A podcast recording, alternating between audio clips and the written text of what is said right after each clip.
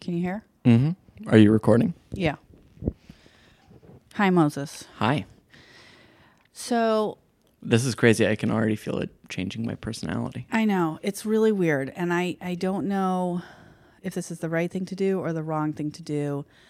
I'm trying to write the introduction to the Taiwan episode. You have been trying so generously to help me, and what I feel is that I just can't do it.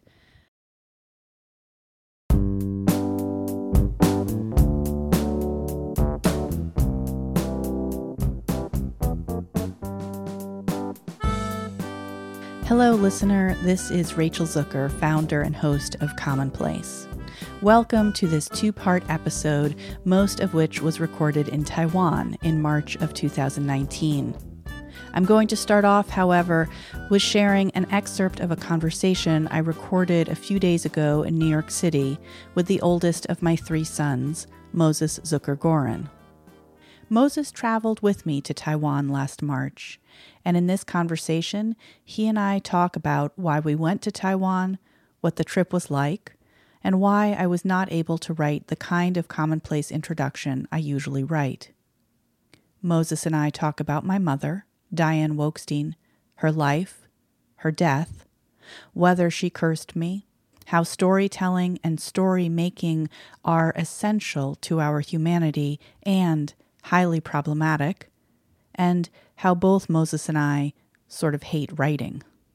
After my conversation with Moses, you'll hear from Doreen Wang, commonplace producer. She'll talk about growing up in the United States and in Taiwan, and her strong identification as the child of immigrants. Doreen talks about becoming a writer, her work as a labor and community organizer, falling in love, and her relationship with someone who lived for many years in the United States as an undocumented resident. She will also talk about some of the reasons she moved from Queens, New York to Asia in 2017. Doreen Wang has been the voice, mind, and heart behind Commonplace's social media since September 2018. Doreen is a writer, poetry, and creative nonfiction, and longtime NGO worker who now does freelance work for a youth leadership program for the International Network of Engaged Buddhists. And she leads food tours in Chengdu. Doreen received a poetry fellowship from Kundiman, as well as a Pushcart Prize nomination for her work. You can find her work in On She Goes, Taiwan's Centered magazine, and Racist Sandwich podcast an inaugural participant of Spotify's Boot Camp for Women of Color podcasters, Doreen is now working on a writing and audio documentary where she and her grandmother talk story about how the borders of China, Taiwan, and U.S. Mexico have shaped their lives. I recorded Doreen at the Corner House Hotel in Taipei on March 11th, 2019. In part two of this episode, which will air in a few days, Doreen will introduce two conversations that she and I recorded in Taipei. One is with Mr. Chang Chen, co founder of Brilliant Time Bookstore, an incredible resource and meeting place for Southeast Asian literature, languages, and culture. The second conversation is with Li Shou Mei, or Sophie, store manager of Fem Books one of Taiwan's oldest and most respected independent bookstores, and Professor Kang Min Jie of National Taiwan University's Graduate Institute of Building and Planning. In these conversations, Doreen and I speak with Mr. Chang, Sophie, and Professor Kang about the history and importance of independent bookstores in Taiwan. This two part episode is the most ambitious and difficult, logistically and emotionally, that we've made it Commonplace. It is also one of the most exciting and expensive. It's about Doreen Wang. It's about my mother. It's about the beautiful island of Taiwan. It's about Moses and my trip to Taipei and Kaohsiung, who we met, what we saw, what we ate, what we wondered and wondered at. It's about travel and migration and immigration, accidents, coincidences, storytelling, ghosts, grief, loss, and what commonplace is always about living life with and through language. But it's also about resisting aboutness and trying to experience, exist, and be with others in the world in anti imperialist and even anti narrative ways. We have so many great extras for this episode. All Commonplace patrons will receive a sneak peek at an unpublished lyric essay I wrote about my trip to Taiwan with accompanying photographs an amazing list of resources for visiting Taipei, compiled by Doreen Wang, an hour long video of storyteller Diane Wolkstein and musician Jeff Green performing Monkey King Journey to the West, a full track of an original composition by the Taiwanese musician Ying Lang Chang with lyrics by Chen Chen Ji and Jin Lin on guitar, which you'll hear in part two of this episode and a 20 minute edited audio recording of our visit to the Beitou Museum, where we saw an exhibit called Stories Told Through Mother's Hands Children's Textile and Embroidery Arts. We were guided by the show's curator, Brenda Lin, who also serves as Director of Corporate Social Responsibility at Les Enphants and is the author of Wealth Ribbon. The exhibit showcased items from Brenda's mother, Christy Lang Lin's collection of traditional Asian textiles made by mothers for their children. Some members of the Commonplace Book Club will receive copies of my 2014 book, Mothers, courtesy of Counterpath Press signed copies of Brenda Lin's fabulous intergenerational memoir, Wealth Ribbon America Bound, Taiwan Bound, courtesy of Brenda Lynn herself, and copies of Salsa by Taiwanese poet Hsia Yu, translated by Stephen Bradbury, courtesy of Zephyr Press and Christopher Mattison. To find out how to become a commonplace patron, to sign up for our newsletter, which comes out once per episode, and for links to the people and texts and places we mention in these conversations, please visit commonpodcast.com.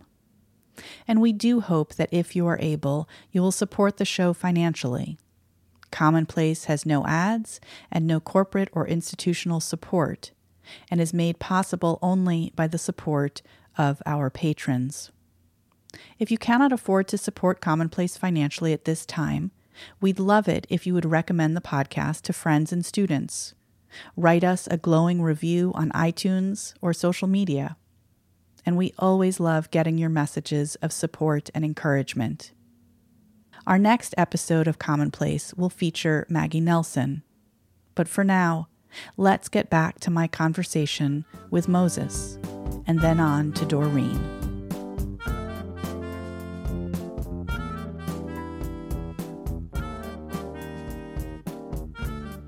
And in 2019, in March, you and I went to Taiwan. And why did we go to Taiwan? Do you want to answer that? Sure. yeah. Um, we went to Taiwan because, however many years before, your mother died there. And this was shocking. It was it, any death is is surprising, but there was a lot about this death in particular, which I, I mean, I was 13 at the time, and even I could tell that it was that there was. This was a this was a strange way to die. This was a strange way to have your relationships cut off with other people. Yeah. And I couldn't see the whole thing, obviously. So last year, I think probably in part because you have a a literary way of approaching things. Mm-hmm. You thought that it would be a good way to approach this sort of frayed end of that relationship to go to the place that she died and to try to learn something about what she saw before she died, what she cared about before she died, the people she was with before she died, the kind of life she was living. And that maybe you could Right. you could do something. yes, right, right. And I Yeah. think that's part that's part of this. Yeah. Which is that to be able to tell the story, I kind of have to know what I I went to Taiwan without really knowing the end of that Yeah. sentence. And I still don't really know the end of that sentence. I mean, what I what I do know is that this wasn't an isolated thing. It was part of a series of things that that started right after her death um, of ways of trying to survive, conceptualize, and recover from her death um, in ways that were, you know, healthy and true. And so, you know, she died uh, January 31st, 2013. And on January 30th, um, uh, 2019, uh, I had reached out to a bunch of different people to ask for help creating an untying ritual um, because I felt that my mother, who had cursed me um, before she died, that this curse was still in effect and that it was still impacting my life, even though I'd had a lot of therapy and I'd written, uh, you know, a whole book basically, you know, trying to justify myself to my mother and talked about it and thought about it, but I still felt tied up in this curse or in this difficult part of the relationship. So I, so, and And I'm not sure if people listening will understand how literally true uh, everything you just said is. Um, I I don't believe in almost anything that I can't see unless it has to do with your mom. yeah, like I think she probably yeah, she probably really did curse you. She probably did have magic. right. And I mean, I remember in the in the weeks after she died, her showing up in my dreams. I can I I know how much more she haunted you, but uh, she she was a person who so sincerely believed in magic Yeah. that we it would it just seems obvious that she she still is an important active person with agency in your life. Yeah, I just wanted to say that. Yeah, no, and I, I mean, I think maybe to like back up and and and tell like this part of the story. I had written this book called Mothers, and I had decided um, I, I thought it would never get published, and then I found a publisher, Julie Carr at Counterpath, and um, I sent the manuscript to my mother in the uh, summer of 2012. Um, and the book was about my mother, but it was also really about like looking for a mother or a mother figure in and becoming a mother myself and my thoughts about motherhood and mentorship and why I had been looking for a mother, even though I had a mother. Um, it was about the death of Peggy Stradnick, who was the daycare director of the daycare that you and your brothers went to. It was about the death of Alana uh, Stein, who was my doula mentor. It was about all these things. So, and- and clearly it was about my mother, but it wasn't only about my mother. And so she read it. I was terrified, terrified, terrified of her reading it. Um, and at first she said, I'm really glad you wrote this. Um, and then she said, Don't publish this. You can't publish this. So some of it was like really what I felt was my own story to tell, um, which she also didn't want me to tell. But most of her complaints were about my talking about her, uh, about her or my relationship with her.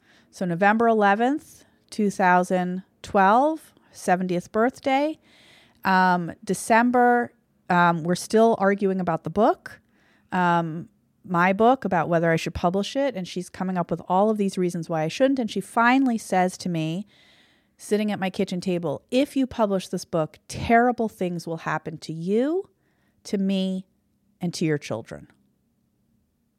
That's what I mean by a curse. Um, in any case, um, like part of why I have so much trouble telling the story is just like even the phrase in any case. I, I just feel like I can't use that phrase with this story. Because there's so much that you don't want to move past. Yeah, and also it makes it sound like a thing that you can just do in language as opposed to like my mother fucking died. Yeah. You know, like the story of it now, I didn't think so then, now seems untellable. Then I felt like I was telling a story that I needed to tell, that I that I had to tell that was interesting to other people. And my mother was like, "No, you can't tell that story." And I was like, "I have to tell that story." Now telling the story, I feel like I, I, I, it's like just even the act of making it into a story feels so offensive. And then she went to Taiwan. Um, she was supposed to be there for um, uh, January, February, and March. She was supposed to be there for three months. Say why. She had been working for several years on translating and retelling and performing the Chinese epic Journey to the West, uh, Monkey King. Um, she felt that this story had never been properly translated for a Western audience and that it was one of the most important stories. And your mother's life work was stories. She was Yes. a storyteller.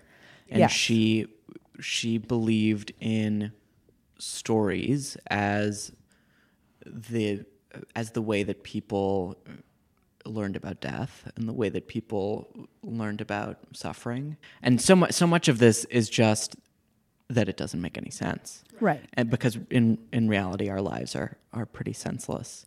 And Yes. and don't don't fit into stories, however valuable those stories are, however much we like them. Well, I think that, you know, and I- Or they do, and there are curses and there are there's magic and if she was able to persuade a lot of people that that was how the world worked. Right. I mean, so and and I I do think that one of the purposes, if not the main purpose of storytelling and story making is to impose meaning on experience. So you can say that stories are the way that we learn how to live, how to love, how to die, how to suffer, how to, you know, make war, how to make peace. But you can also say that, like, no, stories are just the sense we make of those experiences, which are basically meaningless. And the idea of, of a meaningless existence, I think, is more frightening to most people than death. Do you think that everyone believes that? Or do you think that you believe that because you're your mother's daughter and you're a poet, you're sort of literarily minded? I don't know. I don't know the answer to that.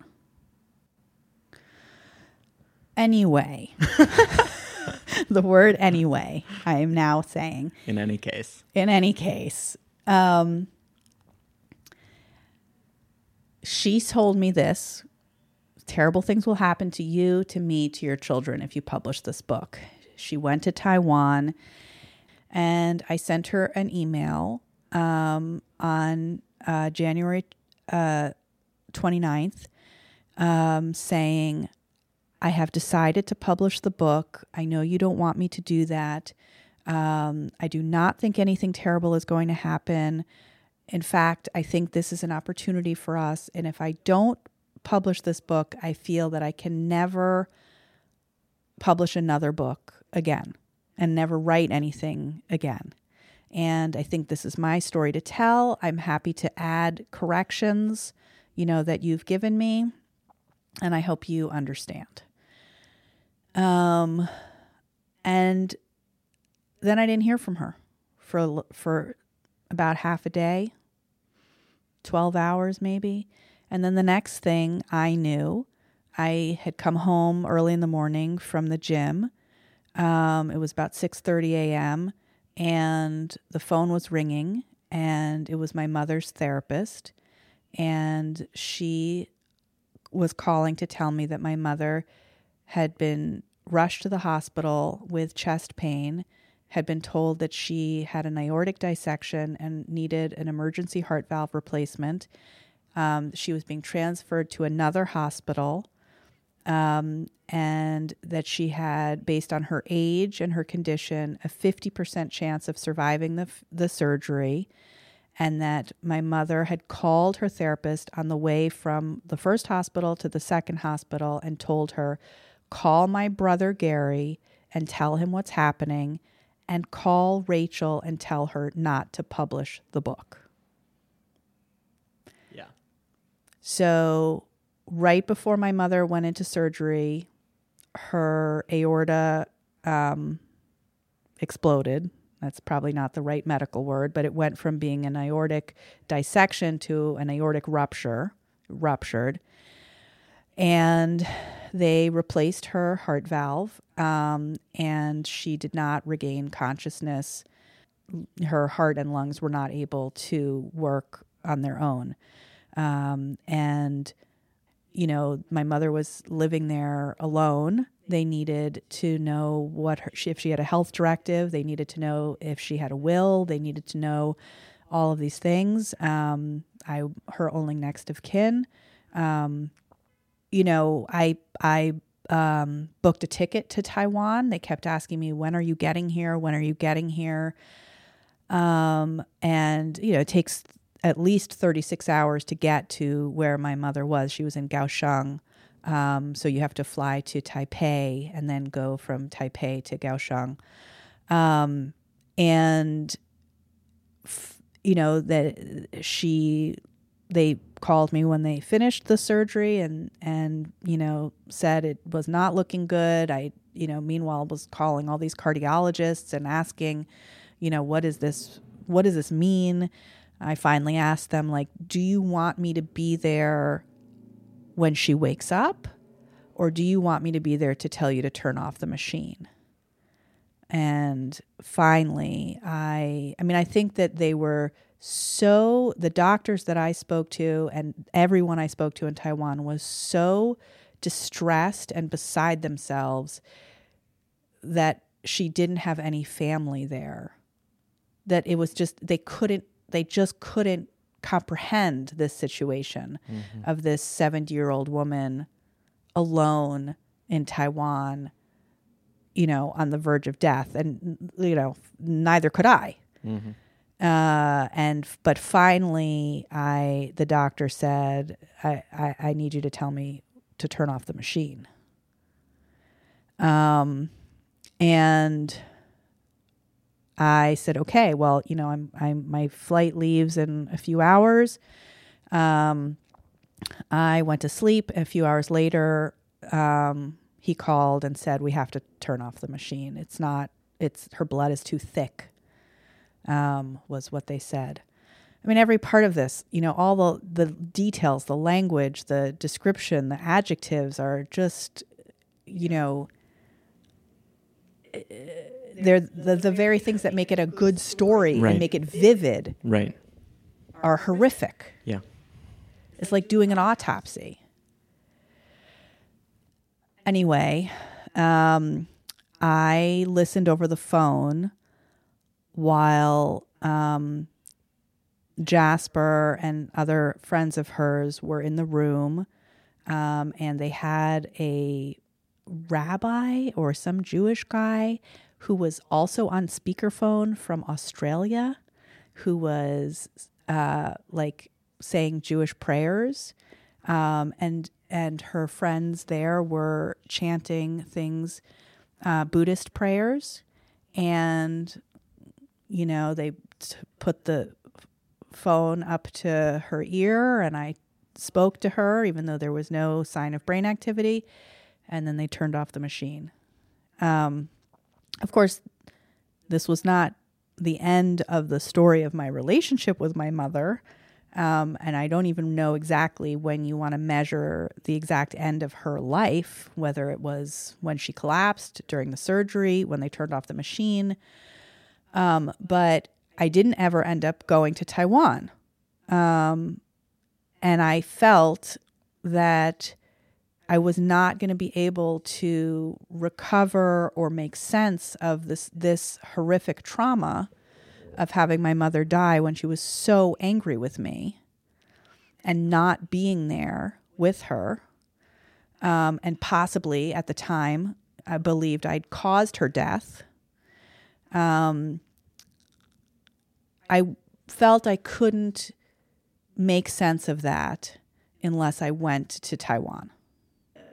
And there are all of these ways in which I, I, understand that most people expect to be able to process the deaths of their loved ones that we didn't have. I mean, I was, I didn't have anything close to the kind of view of this that you did, but I have no, I have no st- strong feelings about burial versus cremation Oh versus anything. But uh, this was a, a horrible, confusing polemic of its own. Yeah, she was. I mean, this is like horrific, but she was in the morgue and like cold storage um, until the end of Chinese New Year. So it was like five or six days that nobody was going to help me get her out, get her body out of there. And you're really supposed to bury within 24 hours or 48 hours, I think, um, in in Jewish under Jewish law and you're not supposed to use uh, formaldehyde or embalming chemicals, um, but you can't ship a body that's been dead for that long back, you know, overseas.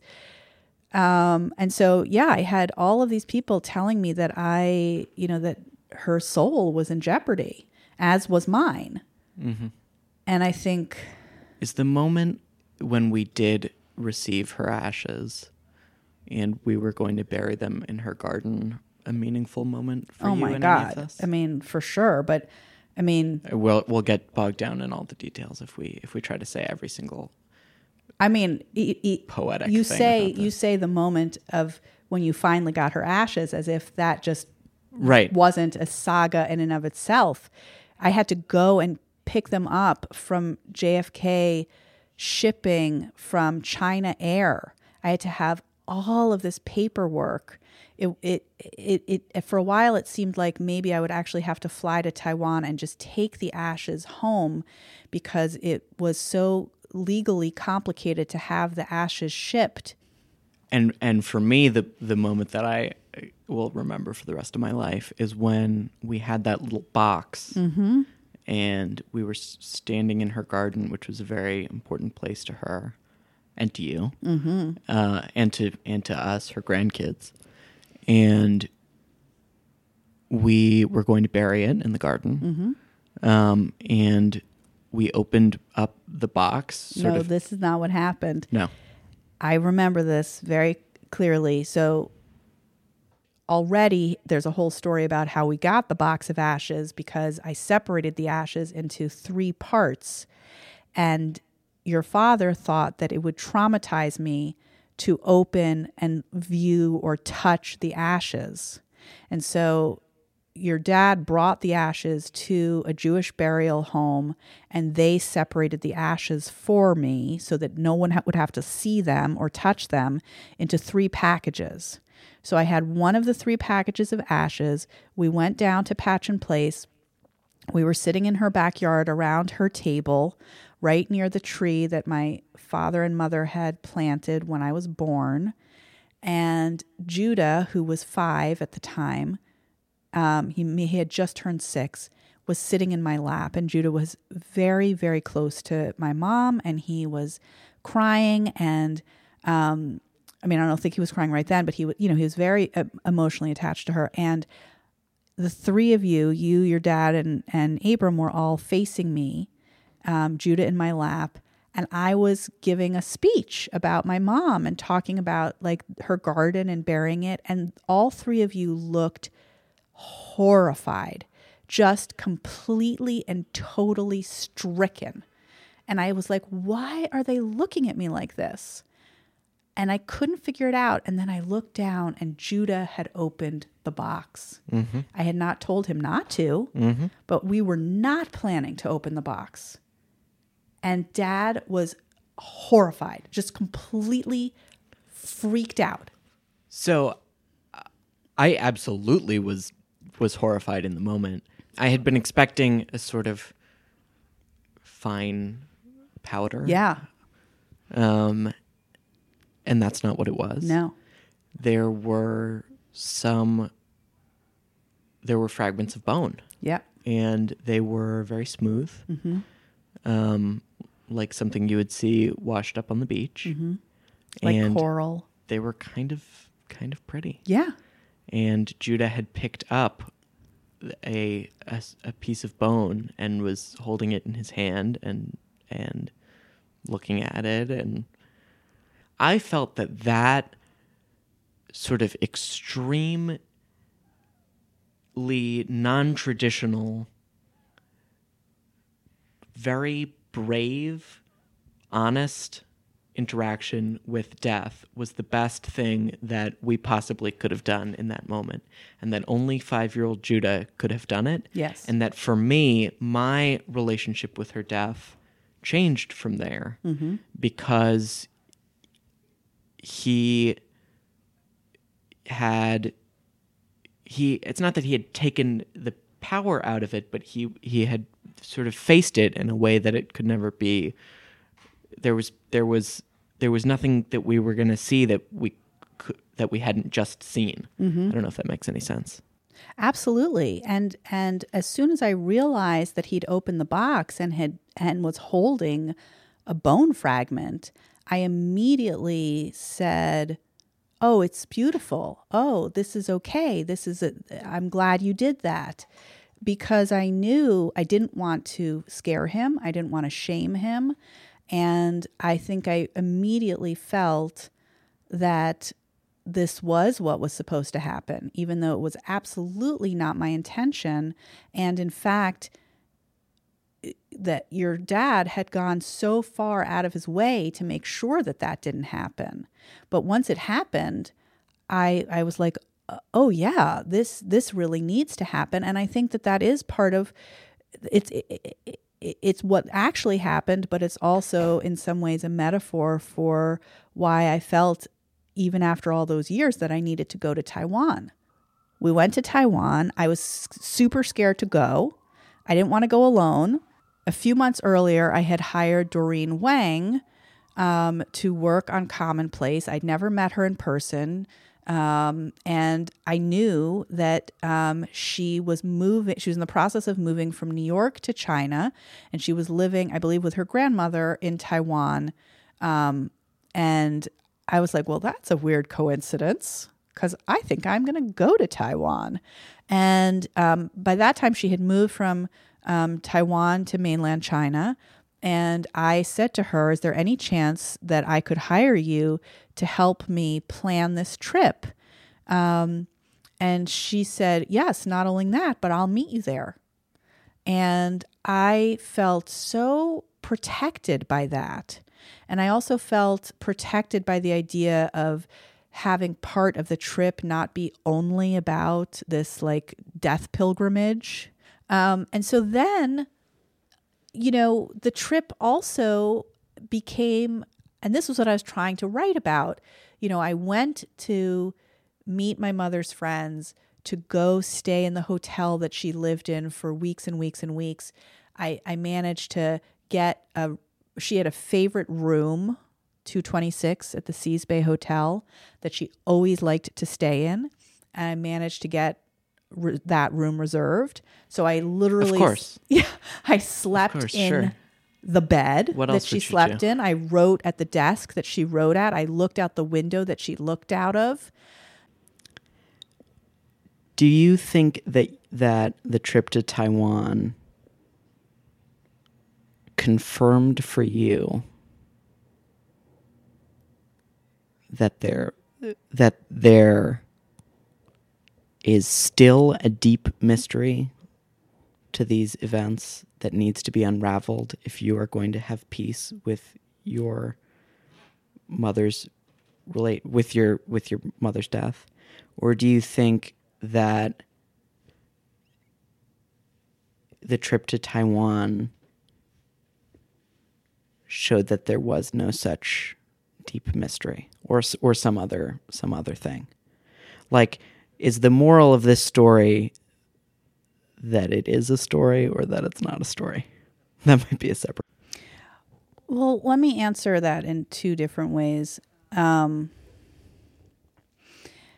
there were things I learned from going to Taiwan and experiences that we had that that are clarifying. So one in particular is, you know, we sort of said like that we thought, oh, well, she's just in Taiwan, she's not dead. And then actually we saw her in Taiwan over and over and over and over again in the weirdest way, which is to say, I realized only after going to Taiwan that my mother had been dressing and Yeah. and like a 70 year old tai- taiwanese woman yeah. yeah I mean, she looked more I didn't get it, you know, until I was there, but like the clothes that she wore, the way she moved, the way she did tai chi, you know, everywhere she went, the way the way she squatted, the way I mean and and and you and I talked about this like did she feel drawn to Taiwan um because she saw something of herself when she got there or did she become that? I think she was like that before she ever went to Taiwan. Did I learn something from going there?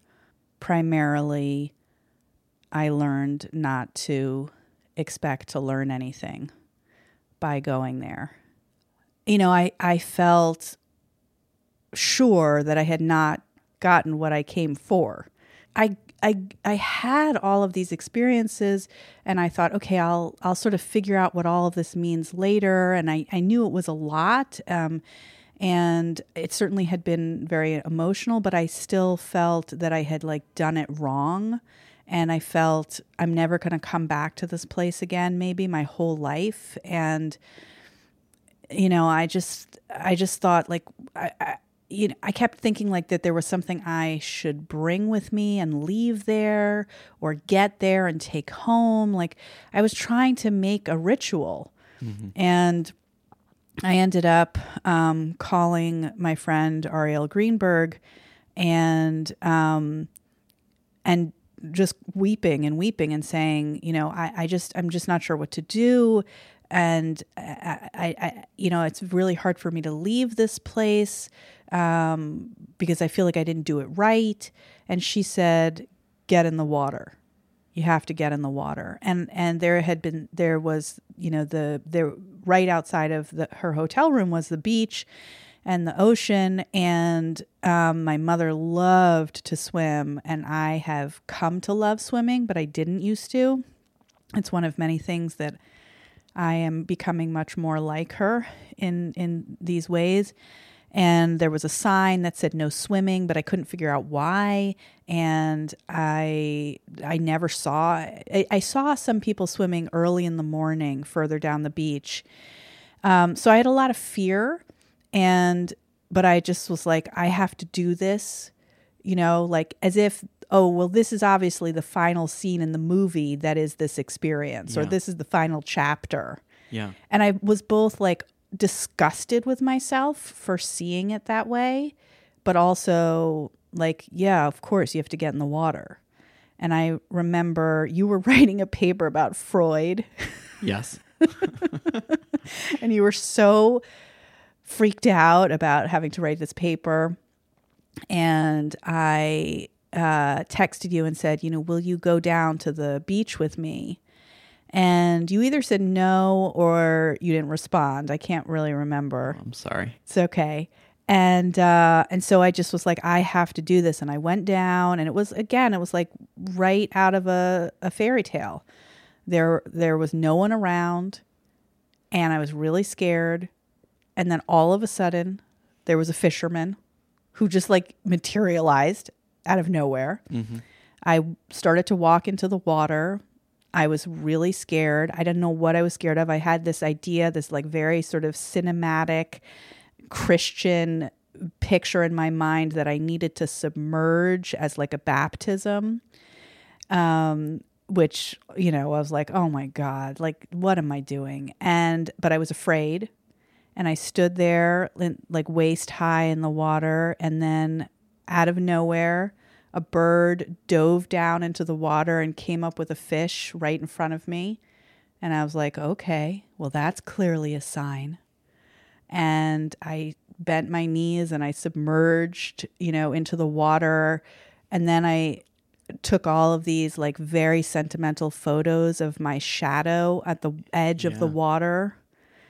Maybe it was actually helpful to you that I was on my phone the entire time and I was texting my new girlfriend and I was working on a paper that I hated writing for a class that was not that great.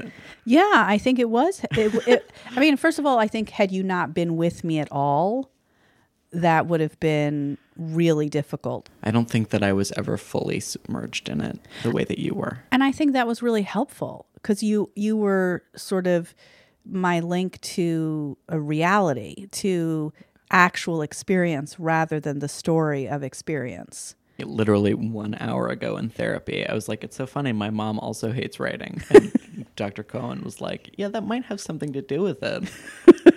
Well, I was just, I have been not writing for about a month now. Yeah. And I was in therapy also an hour ago. We actually didn't talk about writing. She and I both basically agreed that my therapy goal is the same as my non therapy goal, which is that I would like the next part of my life to be different from the how it's been before. And she said, and you want a we. And that is a fundamental shift. And I thought to myself, instead of constantly thinking that I'm I've failed at writing the intro and I failed, what if what if I actually honored this part of myself that is moving towards a we and maybe writing can be a we and sometimes it is but in this case it definitely felt like it wasn't. I was like i can have a conversation about this i can talk about this and i thought it was a difference between talking and writing but i think it's the difference between i and we. And that and i think that being on that trip with you again like if you're if you're having the same experience you're like a plural I. That's not what a we is. A we is not just two eyes. A we is two different people. You're smiling at me. I know that's great. I like that's so that. dorky. that that seems that seems very true to me Mm-hmm. and underrated. You know, one of the reasons why it's, it was so hard for me to figure out how to write this intro was I just kept it, it I mean part of it was my resistance against the linearity of writing and the mm. feeling that I had to start somewhere just like I had you know and I had to end somewhere. And anywhere I started anywhere I ended was going to really determine kind of the nature of the piece, the tone of the piece, the the sort of takeaway, you know, and you know what was it about? Is is this story about me? Is it about my mother? Is it about us? Is it about Doreen? Is it about Taiwan? Is it about um, Jasper? Is it about death? Is it about storytelling? Is it about loss and grief? Is it about the medical stuff? Is it about my book? Is it about writing? You know, and any one of those that I put at the center or at the beginning feels like a like an imperial force that's subjugating all of the other things. And i want them to all exist simultaneously and equally and conflictingly and Because that's how they existed in those days that we were in Taiwan. absolutely and and and and and and you know in the 10 months since then I've had this amazing experience of like one experience or one memory or one piece of, of that trip will sort of float up to the surface and I'll sort of look at it and turn it around and think about it. And for a moment, that's the most important part.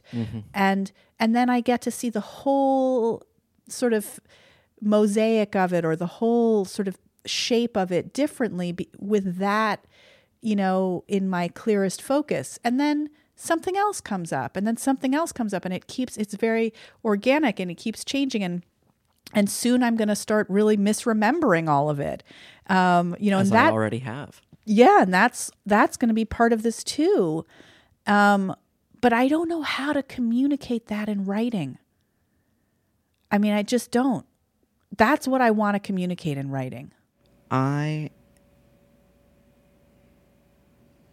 really hope for you. I, Grandma D's memory is a blessing for me, mm-hmm. and I hope that I hope that it can be for you as well. I understand that you are for sure cursed. I think I think you may have more to do with that than she does. yeah Not trying to victim blame. yep That's that's the essence of life. do you think i'm going to get past it do you think i already have do you think there's something i still need to do or do you think do you think i I mean, do you think probably going to taiwan was what i needed Maybe part of the curse is that you always are looking for something to do to break the curse, man. yeah Yeah. I could be right. And maybe maybe both of us can let go of some of the ways in which we make it harder for ourselves and move towards more joy and more pleasure and less feeling bad about that. I just heard a beeping in my headphones. Oh, Um, I don't know what that means. I think I think the recording equipment Said either said agrees or disagrees with you. Oh, it's saying that the batteries are almost done. Oh, okay. right. Well, that's all I've got. Yeah. Thanks, Moses. Thank you. Okay, bye. Bye.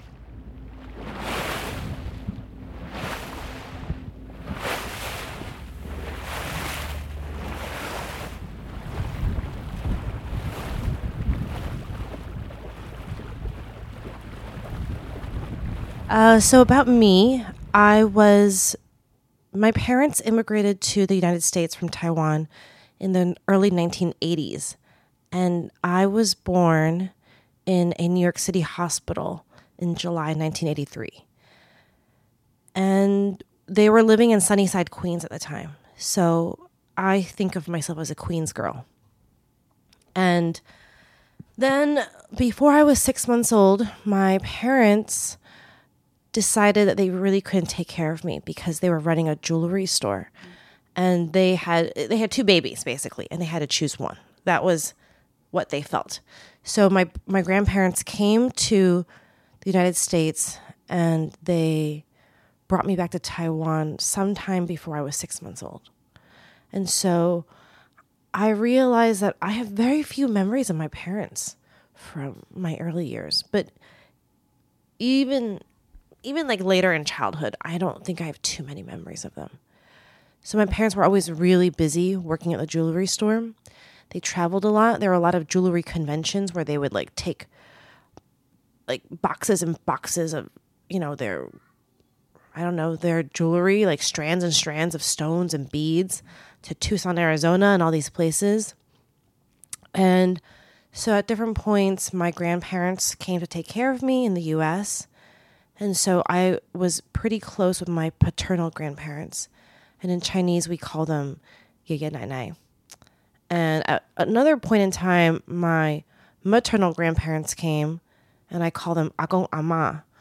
But I was less close to them. And so, you know, in all these, in every family, there are these strange dynamics that develop. and my I have a younger sister. She's a year and a half younger than me. My sister and I were kind of shuttled back and forth a bit, N- not between the U.S. and Taiwan, but between two sides of the family. So, my mom's side of the family, there was like this like both sides had all these extended relatives, and on my mom's side, it was like the aunties that were my main caretakers. And on my dad's side, it was my paternal grandparents. And so I was kind of back and forth between them until around age four. And then I went to back to the US and started preschool in the US. And that's how I learned English. So I remember, you know, going to preschool and not knowing, not understanding anything. And then I came home and I remember asking my mom, What's alligator? And she said, I don't know, you know, and she couldn't really help me. So I have a lot of, actually, a lot of early memories of um, being an English language learner, actually. And we only went to Taiwan very intermittently as kids.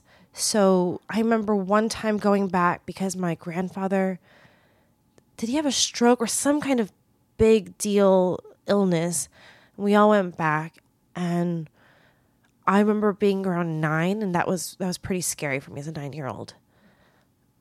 And then I went back one time when I was 11 because my my parents were again really busy and it was a summer. And so my my mom's cousins took care of me that summer in Taiwan, my sister and me. And there I have a whole like cohort of kind of young feisty aunts and I feel like I was partly raised by these aunts who they were the ones who told me bedtime stories and gave me baths and you know I basically drew while they worked and uh, you know they had like a home office also selling selling jewelry. And you know then like we went to my mom's island Penghu which is a small fishing island off of the west coast oh, is it called the west? Yeah it's the west coast of Taiwan. And so those are like my early Taiwan memories growing up. I later discovered that when I was a baby in Taiwan, my grandfather also put me on the household registration system for our family. And then when I moved here as an adult, that allowed me to have um, Taiwanese citizenship. So I'm a dual citizen now of both the US and the Republic of China. There's a lot more I could say about like my family, like their backgrounds, like what part of Taiwan they came from, but I don't know how deep I should go into that. Um, but we spoke Mandarin, and then they would speak Taiwanese as a secret language, so that my sister and I couldn't understand more sensitive matters. So by the time I came back to the U.S. and started preschool, they had moved to Jersey, and I also have memories of my grandparents being there, and I was the only kid in school who got taken to school on a bicycle. My grandfather biked me to school and picked me up from school every day. Yeah. If I had to say what the most salient part of my identity is, uh, I would say that I'm the eldest daughter of an immigrant family. And so growing up, you know, I was my parents' interpreter. I by the time I was 9, I was doing like business writing and communications for them. You know, like if they had to like file a complaint because of something related to their jewelry store, I was writing that. And and then I also saw my parents you know face all kinds of discrimination as small business owners in New York. Um, and so I felt like I was uh, I was like the third adult of the family and my mom, you know, would come home crying a lot because of different things that had happened to her and um, and you know, in school, if there was like a parent teacher conference, I had to be around for my parents too. Um, and so I also kind of felt like a parent to my little sister as well.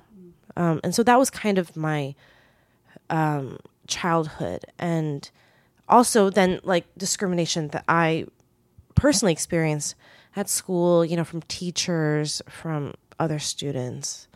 Um, so I was pretty clear as a young person that society was kind of messed up. Um, and it wasn't until I got to college well, uh, you know, in high school there there was like Asian Culture Club. So I was like, "Oh, I should join Asian Culture Club." But we didn't do anything about societal, you know, like deeply rooted societal issues. And it wasn't until I got to college there was a student of color orientation at I went to Brown University. And and that was like huge transformatively eye-opening um, I have many of my friends are still from that time period. And I was like, oh, I can do something about this, and I'm not alone in it. And so then I became a college, like I was like a campus activist. Um, and so I, I was like a, you know, I was like a hardworking, achieving student for um, most of my young life. And then when I became a campus activist, I was still a decent student, but other things took precedent by the time I was in college. And so then I became a, I didn't do a lot of my reading in classes, but you know, I had some really great professors who supported us in being whole people. I started writing probably by the time I was in elementary school. It was part of me learning English as a language. And I felt that it the the white page was less scary than trying to orally use words to describe the reality I was living in. And so I was like writing little stories and poems and I, I remember like in high school like I won a couple of prizes that encouraged me to continue. And then in college I was a race and ethnic studies major and I remember I just somehow Brown has no core curriculum, so I just made everything fit into race and ethnic studies. I made Chinese language classes fit into race and ethnic studies, and I said my focus was the Chinese diaspora in Latin America, but somehow they let me fit Chinese language classes in, and um, I also always took writing classes, and I studied with some really great people. You know, Brown has some really great people, and they teach both the grad program and the undergrad program.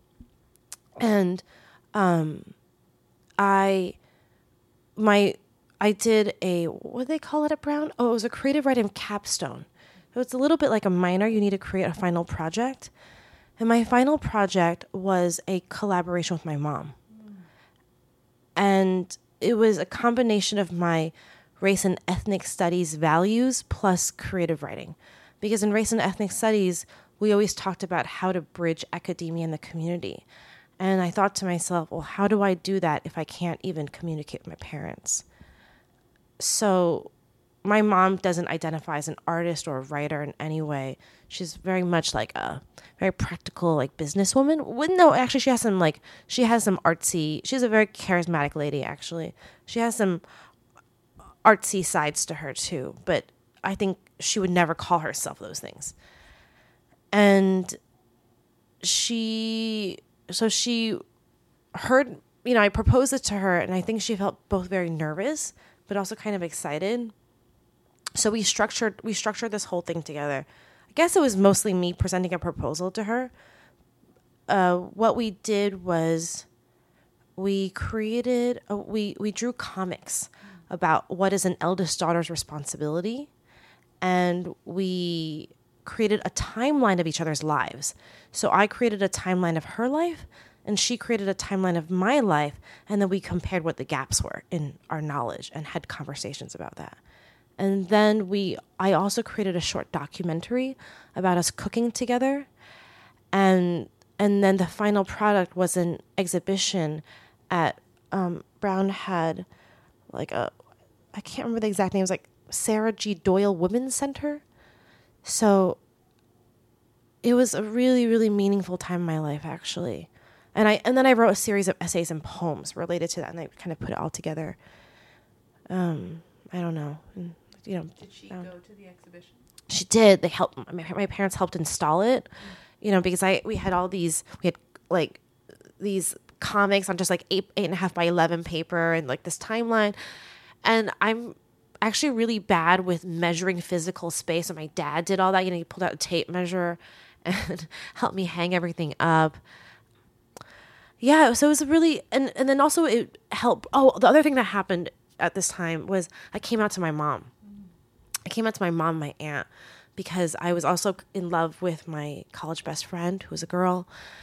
And that was not good. And so we felt like there was a lot of healing that needed to happen in the relationship. But beyond that, because my parents didn't really raise me, they were just always busy and working.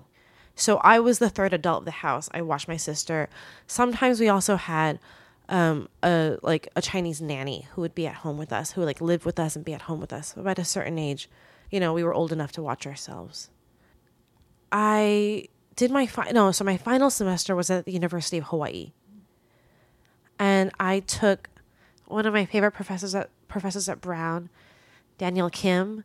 He taught Asian American lit and we read a lot of literature from from Hawaii. Um, R. Zamora Linmark, Lois Ann Yamanaka, and I was like, oh my god! So I realized that all everything I did in race and ethnic studies was really about finding where Chinese people could be at home and comfortable in where they were. That's why I was interested in Chinese diaspora issues and I took so I took time off from Brown. I went to Peru. I finally learned Spanish after, you know, middle school and high school classes that weren't very helpful at all. I went to Hawaii also for the same reason. I was like, Asian people seem like they do really well here. and when I got to Hawaii, I realized, oh, that's actually very complicated. Um, and I had a great professor who said to us on the first day of class, most of you all are settlers here. And I was really inspired by the Hawaiian sovereignty movement. I started trying to write poetry in Chinese language. And I showed it to my mom, and she said, Good effort. It seems like a five year old wrote it. um, and so that, yeah, so I spent some time in Hawaii.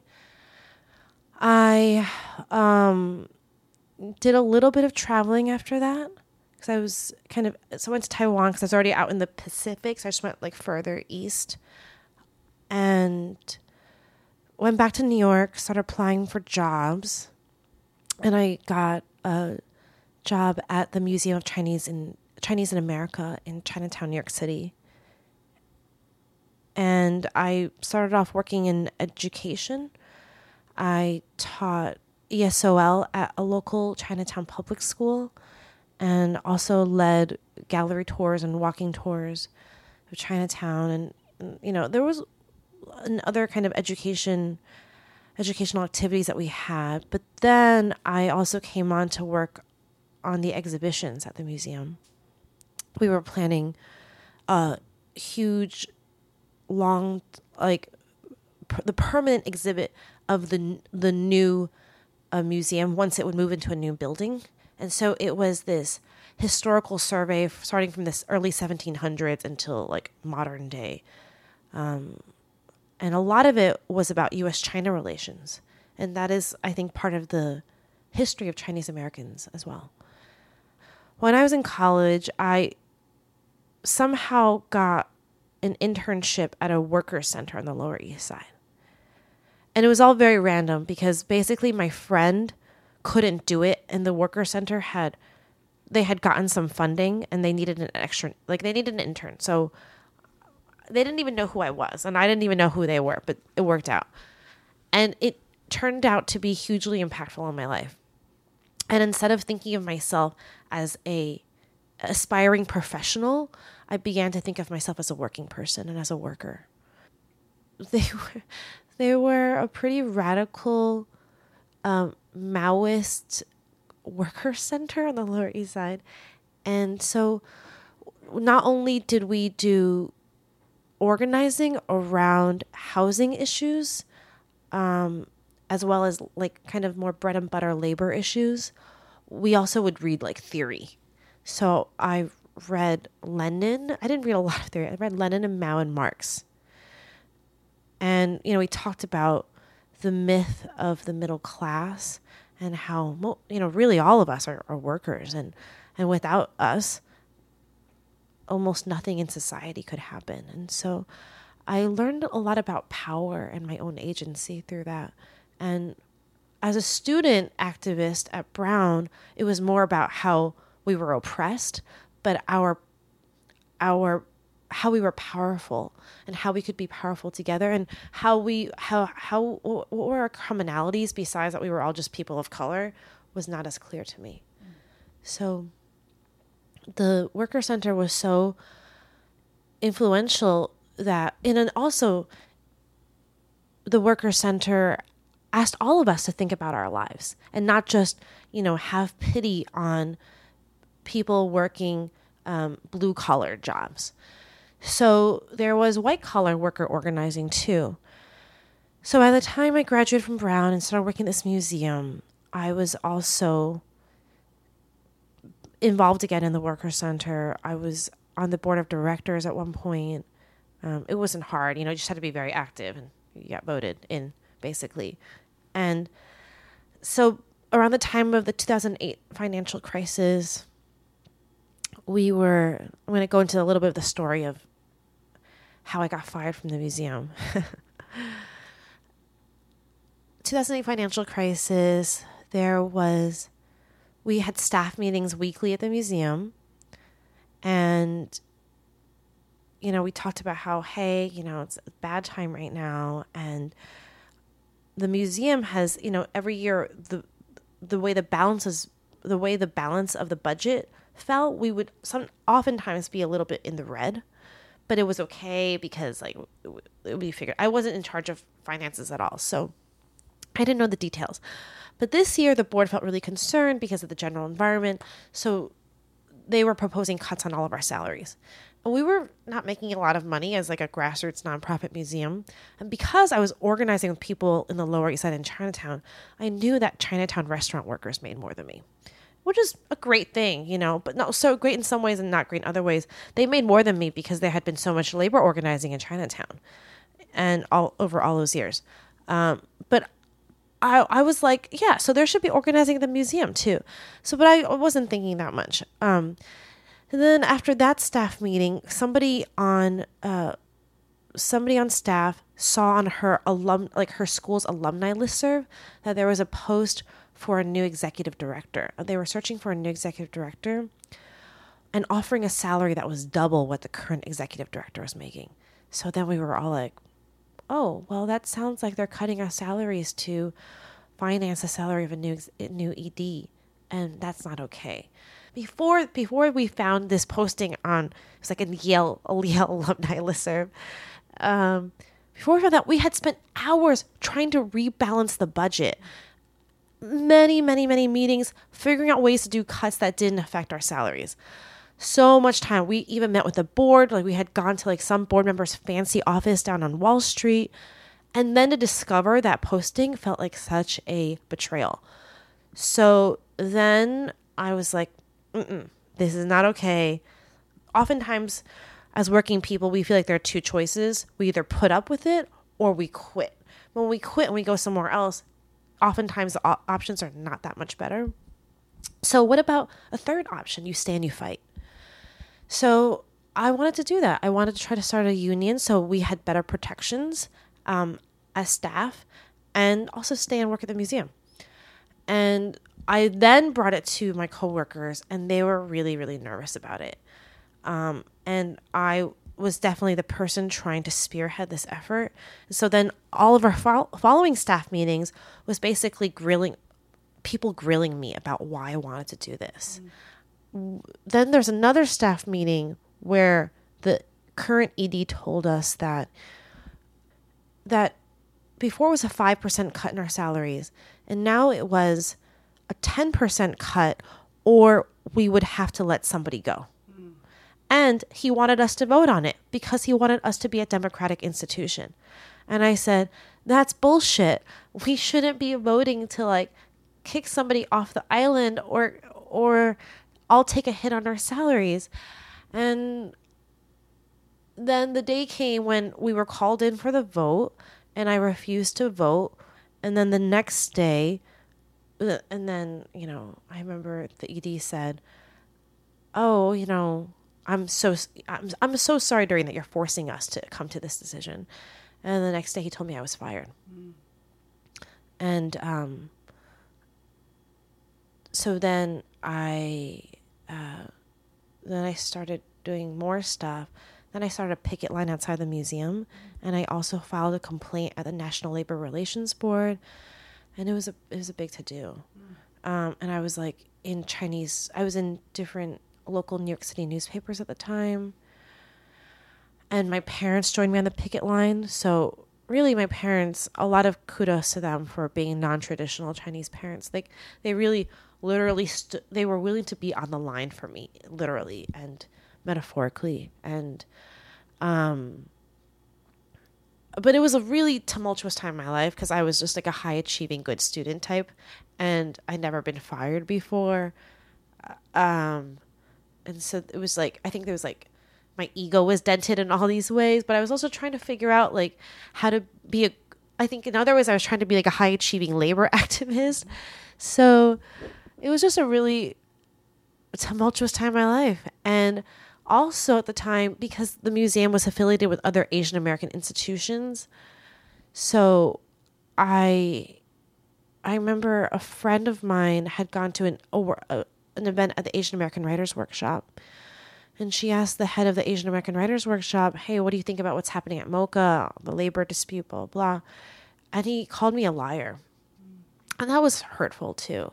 I mean, I, I bet he doesn't remember me or remember this time or anything now but because I don't know, I I guess I feel like I've tried really hard to um, live my life ethically. It felt really hard to be called a liar so publicly. Um, yeah, and it made so I ended up having a lot of feelings about Asian America from that experience. That I I was sure that I identified as Asian American, but I didn't necessarily feel like Asian Americans were my people. I feel solidly that immigrants, other children of immigrants, are my people. People of color are my people. You know, with all the stuff and tensions and things between us. But like Asia, I don't know. I had all these feelings about Asian America. Also, 2008, I was I was involved in a worker center and I was I started a romantic relationship with um this man from Mexico and he was um undocumented and he worked in restaurants all, all over the Upper West Side. I don't know if you know of Saigon Grill. Do you remember the picket line at Saigon Grill? I was on the picket line along with him um, for you know, however long it went on. And then, do you know Flor de Mayo? He was at Flor de Mayo. So Flor de Mayo is quite interesting. I began, when I began working at MOCA, we, when I was an intern, my focus as an intern was like Chino Latino, like restaurants and like businesses. So I had known about Flor de Mayo because it's like a Chinese Peruvian owner and um, Adolfo worked there, and it was just so random. And then there, so him and his coworkers, his brother was inspired by the picket line of Saigon Grill. He was a delivery worker. He came back with a flyer, brought it back to Flor de Mayo, and then Fernando Adolfo's brother and Adolfo basically started a, a, a pretty highly publicized lawsuit against Flor de Mayo.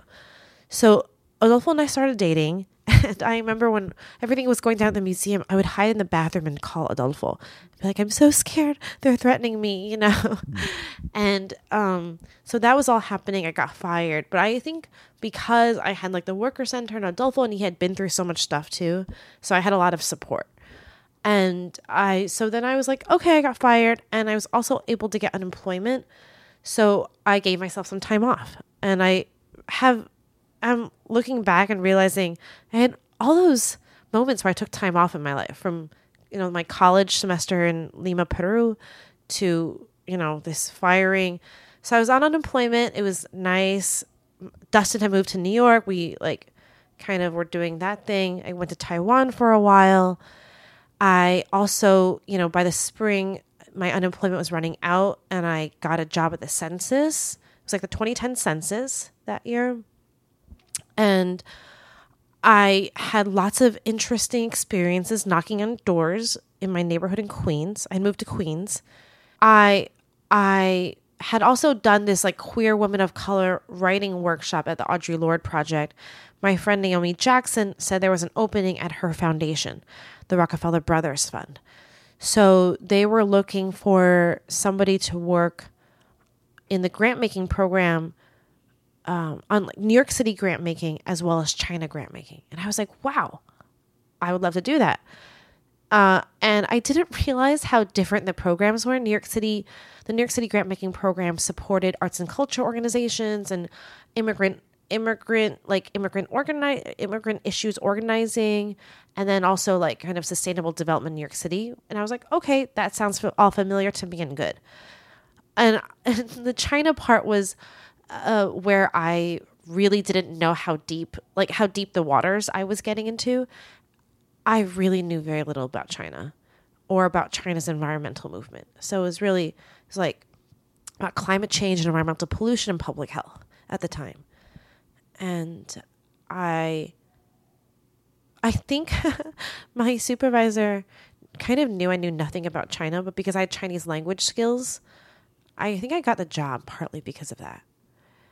And I was saying to a friend the other day, like, about this is a bit of a tangent about how for me there there is no light without dark and she was like give me an example. And i was like well the fact that i can speak chinese is my example. Because i was bullied for it as a kid you know? I would get off the payphone at school and have ching chong ching chong be ring like people said that literally to me. So but the fact that i can speak chinese now is such a gift. And um definitely part of the reason why I got that job. So I worked at Rockefeller Brothers for six years. Three years I did part time, like New York City program and China program.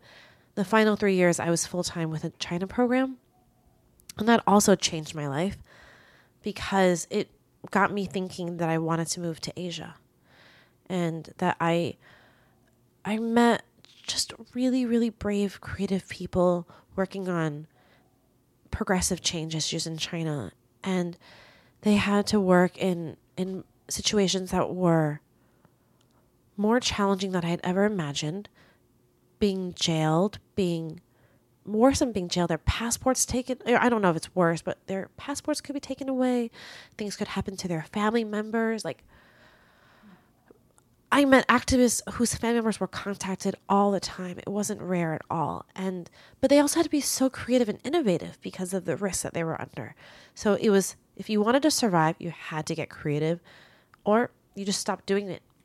And I um, felt like meeting these people also changed my life. So um, I also wanted to learn more and be based on the ground in Asia, in in China, really, and and I think another part of me wanted to learn about this place I had heard about all my life, and. I said to you the other day that I feel like I'm the child of two empires, the US and China. And through my job with Rockefeller Brothers, I was also learning about Chinese investment and Chinese like kind of investment and kind of like building projects all over the world. And the US China relationship was, you know, just even during the Obama years, like tense, you know, like a lot, like an, another, one of our partners called it um, cooperative competitors, you know, and how much emphasis on the co- cooperation, how much emphasis on the competition is something that is in flux all the time. But these are, whether I like it or not, these are the defining powers of our world going forward. And so I felt like, as somebody of Chinese descent, no matter where I went, no matter how much I talked about being an American, I had this Chinese face, and that's how people read me. And wherever I went in the world, if something bad was happening with China, they looked at me. And if something bad was happening with the US, if they knew enough, they also looked at me too. And so I bore some responsibility somehow, and I wanted to have more knowledge so I could speak to that. Okay, so I'll back up a little bit and say too that so I'd been in this long relationship with somebody who was undocumented and he had three kids in Mexico um, and Adolfo. So Adolfo had first come to the U.S. in 1997 when he was 17, and he comes from a small little town in Guerrero called Tlaxco, much longer name that I can't remember now. And then his family had moved to a city called Tlapa de Comonfort. And this was this is also kind of known to be like one of the most dangerous states in Mexico. The US State Department has advisory warnings for US citizens to travel there. In 2014, 43 um like teach um teaching what are they called? Students training to be teachers were traveling from a, a small city in Guerrero State. They were traveling to Mexico City, and you know these like normalistas, these like teachers in training, they also have a tradition of being activists. And en route to Mexico City, they all disappeared, and so they came from. So this is like the state that Adolfo comes from. It's like also one of the states where there are like the highest rates of remittances. So, um, anyway, so Adolfo it was always a question of like, is he going to need, is he going to go back? Will he need to? Does he want to? And then they had won their lawsuit against Flor de Mayo, but the way the lawsuit was settled, I hope it's okay. We can figure out whether or not this is okay to say on tape, but the payout was over six years. So he had to be in the US for six years after what year did they win the lawsuit? Maybe like 2011. So he had to be in the US for six years to receive payments, even. So it's part like partly why he had also he had also um, become a staff member at the Worker Center. So he had he was just super involved. He was like the first staff member that was I don't know, like everything about him was like kind of unique in this way. You know, he was the first undoc- no, maybe not the first, but he was just very involved. He had a community. We had a community. Um, he you know was on TV in the newspapers and he like wasn't like shouting out that about his undocumented status from the top of the Empire State Building, but he was never like hiding it either. Um, and then in 2014, I started traveling to Mexico to meet his family, almost for him, because he couldn't go, or the, otherwise it'd be hard for him to come back. And um, so this was always kind of in the backdrop of our lives, and but by the time it was 2015, his grandfather died, and his grandfather was the rock of the family. And he was always like, if somebody in my family's sick or something happens that's big, I need to go back. And so I just lived, we lived with a lot of uncertainty about when that would ever happen. But I knew his grandfather's death would be a big deal. And I, by the time I had gone to visit his kids and his family in Mexico, my first time was with my sister actually. So we went together because it was such a big, momentous trip. And my sister said, you know, um, somebody has to advocate for these kids. Um, and that means getting Adolfo to go back. So, um, it took me it took me more time than my sister to get around to that, but I did. Um, so I started convincing Adolfo that he needed to go back too. And um yeah, so by the time his grandfather died, it was time. So by late 2015, we started plotting out an exit strategy. Like we took we gave ourselves like 1 year to implement an exit strategy from the US.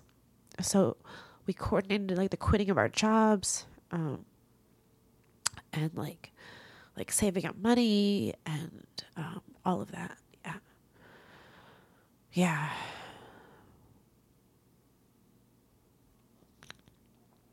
Yeah.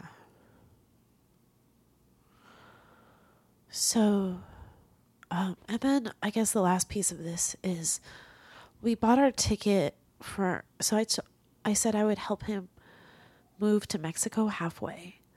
Um, because if I went all the way to Tlapa de Comonfort, it would be it would be a little strange. His family would be like, "Well, why aren't you going to stay with us here?"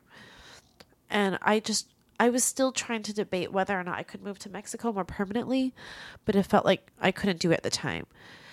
And um, so I was like, "Okay, I'll help you move to Mexico City." And we bought our tickets for November 8th, 2016. thinking that Hillary Clinton was going to win. we just really didn't believe because we were in that New York City bubble, you know. So, you know, I remember I, I wrote something about this. Um, so, but I remember like leaving the house that day before dawn. And we had this like huge dinner with like everybody in his life, like the night before. We like, left our home before dawn. And um, we like arrived in Mexico City. And like by nightfall, it was becoming clear that like Donald Trump was like was somehow going to win. You know, like we didn't believe it. So like we went to bed and the next day we woke up. I remember like the biggest newspaper in Mexico had in bright capital yellow letters F U U U U U C K. That was the headline. And then people told us, well, you know, Adolfo got out in the nick of time. And we heard lots of stories. Like even when all my time during during all my like during all those years with Adolfo, I learned so much. I learned so much. Like my parents were always like my parents were never like like my mom was like first you came out to me then you started dating a documented Mexican man with three kids, you know, like what the fuck. um and um so I just but it was really interesting because I felt so, so safe with him. I felt like I was with somebody. First, my friends and I used to play this game. It was like the apocalypse game. If the apocalypse came, which ones of, which one of us would die first? And I would be like earlier in the order of dying first, but Adolfo would always make it to the end. He had survived everything already, you know. But he had also survived everything and he was like the most he was like the gentlest, most generous person I had ever met. And I was just like, sometimes I would be like, if I, I would say to him, like, you know, if I got tortured, I'm not sure I could be strong enough to like resist like spilling all the secrets. And he'd be like, yes, you can. Yes, you can. And I would always like really believe him because I felt like some, the things that he had been through in his life were, I, just beyond my imagination, you know? Um, and even just like my 10 years with him and like, or eight years in New York, you know, his, I went to the hospital because his nephew got stabbed and his brother had gotten brutally beaten up and that was how his brother got citizen like got a green card because there's a special status for victims of crime if you report it to the police. His brother was like oh it was awful. And um after he after adolfo self-deported to mexico one of our other good mexican friends from the worker center like he was beat up by a couple of guys in the bronx who specifically talked about trump you know?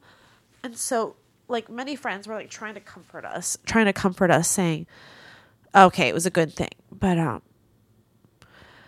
yeah, so it's just been a it's been a very intense time since I've left the US. The US I mean, just an underbelly that was always there was brought to the light more. And uh I gave myself like I just gave myself another like time off period in 2017 that was um and I went to go visit Adolfo Mexico over the summer. I spent a month over there with him. And I I don't know. The question is like when did I know that things were at the end? You could say I knew from like year 1 you could say I knew that summer in Mexico because it was such a hard summer. I wasn't very happy there that summer, and he knew it, and I knew it, but like we didn't know what to do about it. So, um, he, he I went to visit him. Then he came to visit me in Taiwan. Um, that was a that was a huge trip because travel was so hard. He had never traveled like he had never filled out a customs form in his life.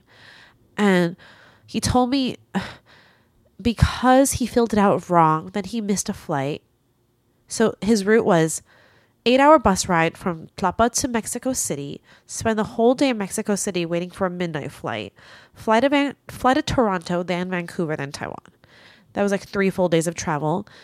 By the time he got to Toronto, he filled out the customs form wrong, so he missed his transfer to Vancouver. They lost his luggage. He filled out the customs form wrong because they ask you questions like, "Are you bringing any weapons?" And he didn't understand, and he wrote yes. And it was like, "Are you bringing like agricultural meat products?" Yes. So he like, then we like laughed about it, even though it was like tragic and funny at the same time. Um, just 2017 was like figuring out my relationships, and then I like slowly started to build a life in Taiwan. Um, I just did a lot of random stuff that I can say more. I did maybe I did more writing, although not as much as I hoped. Um, and I started thinking about this audio project that I want to do too. Um, and I started like recording oral histories with my with my family members. Um, I also did a engaged Buddhism social justice training for NGO workers in Thailand. That was also very transformative for me. But these are all long stories. So anyway, we're in 2018 now. 2018, I'm like, okay, my savings are running low. I should start to work again. And so then I started to. I was like, okay, what do I do? And that that just um, it's also been a time of like confronting inner demons, you know, like anxiety around like making money and like what does security mean to me. So I some friends introduced me to like a foundation that needed translation work done. I started doing a little bit of that. And my my friend Brenda, who you met, told me about a nonprofit in Taipei that needed somebody to teach creative writing. So I did that over the spring, and that led to some editing jobs. Um, and so it was just kind of piecing it all together. And then I, this is like 2018 still, then I had an epic summer in the States.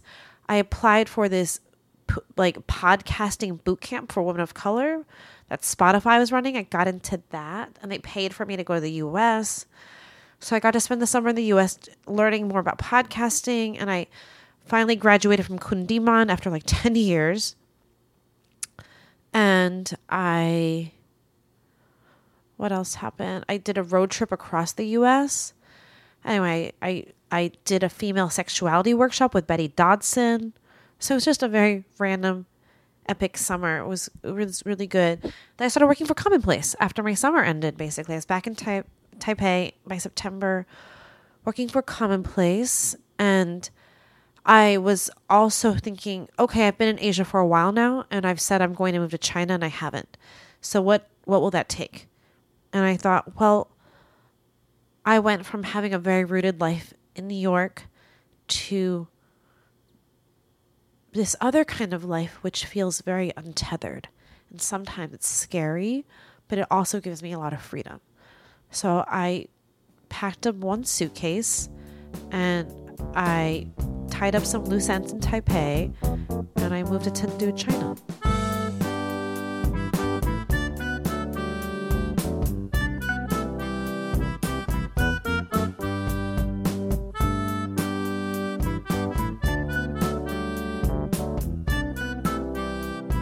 You've been listening to episode 80 of Commonplace, the first in a two part episode on Taiwan.